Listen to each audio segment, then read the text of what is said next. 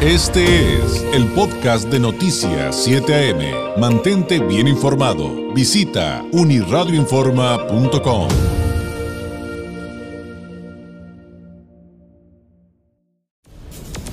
Este es el comentario nacional del periodista Carlos Álvarez. 8 de la mañana con 36 minutos. Carlos Álvarez, él es analista político, periodista y corresponsal del semanario Z en la Ciudad de, de, México. ¿Cómo estás, Carlos? Muy buenos días. ¿Cuál es tu comentario esta mañana? Hola, Alberto. Gusto saludarte. Buen día. Pues yo quisiera hablar de los adultos mayores en general. Y pues, ¿quién no quiere a sus abuelitos, no? ¿Quién Sí, no claro. quiere a, a las personas que gozan o deberían de gozar de una edad dorada en la que ya están descansando supuestamente o en la que están ya viviendo sus sus recuerdos pero este en el caso de el apoyo del de los gobiernos en específico del gobierno federal a este grupo de la población pues creo considero que se les está dando un uso electoral ahí mismo ¿por qué? mira Alberto te voy a dar unas cifras Sí. 15 millones de vacunados estiman que al menos eh, al próximo mes, según la promesa del presidente López Obrador, van a ser eh, inoculados adultos mayores de 60 años, ¿sí? Con eh, la vacuna contra la COVID-19. Y luego, ayer, a dos meses del proceso electoral, a solo dos meses del proceso electoral, el mandatario nacional dio el anuncio con este bombo y platillo de que se iba a subir la, la edad, perdón, se iba a bajar la edad Iba a bajar la para que los adultos mayores reciban la pensión que le llaman ellos pensión del bienestar de los adultos mayores, ¿sí? De 68 años a 65 años y que el monto de esta jubilación iba a llegar a los 6 mil pesos mensuales, perdón, bimestrales, a finales de 2024, cuando, curiosamente, concluye el mandato del propio político tabasqueño. Mira, hay que recordar la cifra con la que ganó de votos en 2018 el presidente López Obrador, que fueron 30 millones de votos redondeándolos, ¿no?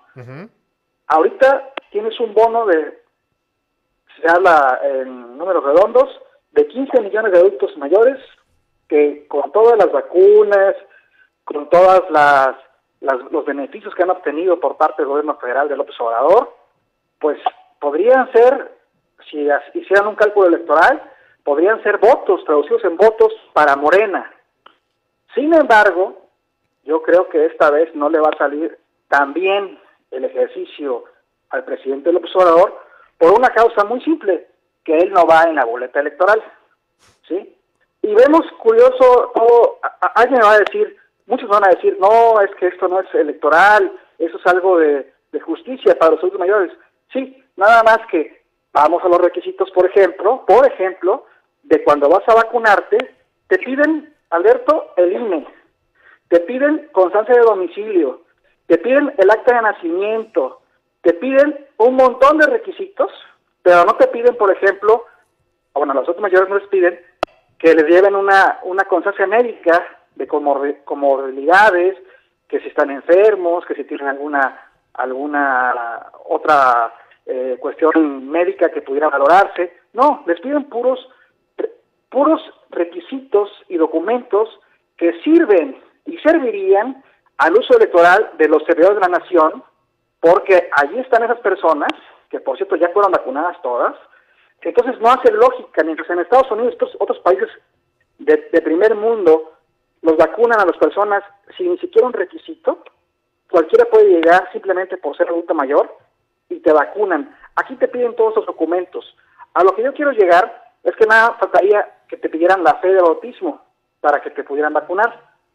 Y en, en resumidas cuentas, el presidente López Obrador está jugando una de las cartas más importantes que le quedan, que es ese bono demográfico, para poder salvar lo que él considera podría ser llegar al Congreso de, después del 2021 con una mayoría simple, que es la mitad más uno, y poder eh, pasar todas las reformas que considera necesarias, entre ellas la energía eléctrica, la que se pueda, la que se pueda sumar para poder lograr que el, en tres años que le queda, porque recordemos que en abril se cumplen tres años de su gobierno, en tres años que le restarían, un poco más o un poco menos, eh, tenga todas las probabilidades de llegar a un buen término de su mandato.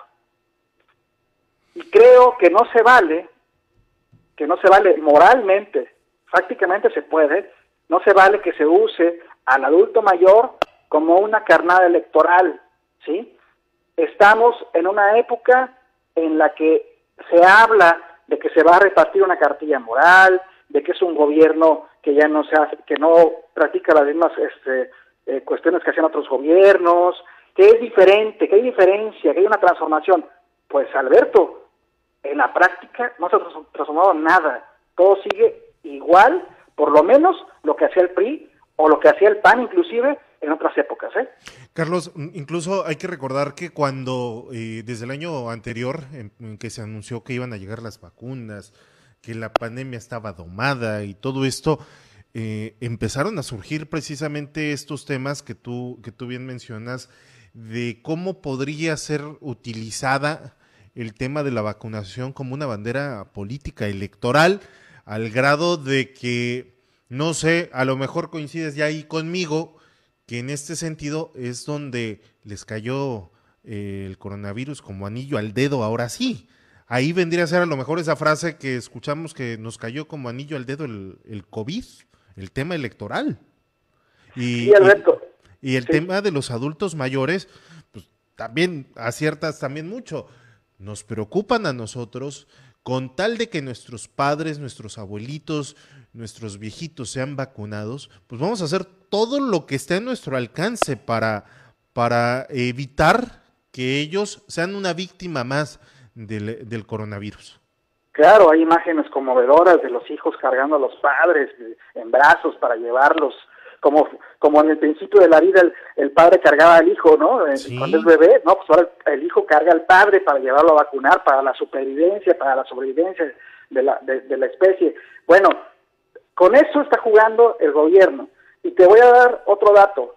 El asunto es que no va López Obrador, como lo había dicho, pero además que los candidatos, pues tú revisas las listas de los candidatos a gobernadores, a alcaldes, a diputados, a regidores de Morena, por lo menos donde yo eh, radico, son un asco, ¿eh, Alberto? Son un asco, son lo mismo, la misma clase por hablar de, por, hablar en términos de, de, de, comentócrata, la misma clase, entre comillas, política, porque no tienen clase, llega otra vez a las urnas y van a estar representándonos otra vez, entre comillas, en los congresos, en las alcaldías, etcétera. O sea, no hay renovación generacional en los cargos públicos, Alberto. Es la misma cuestión de siempre, llegan los mismos a repartirse el botín de siempre.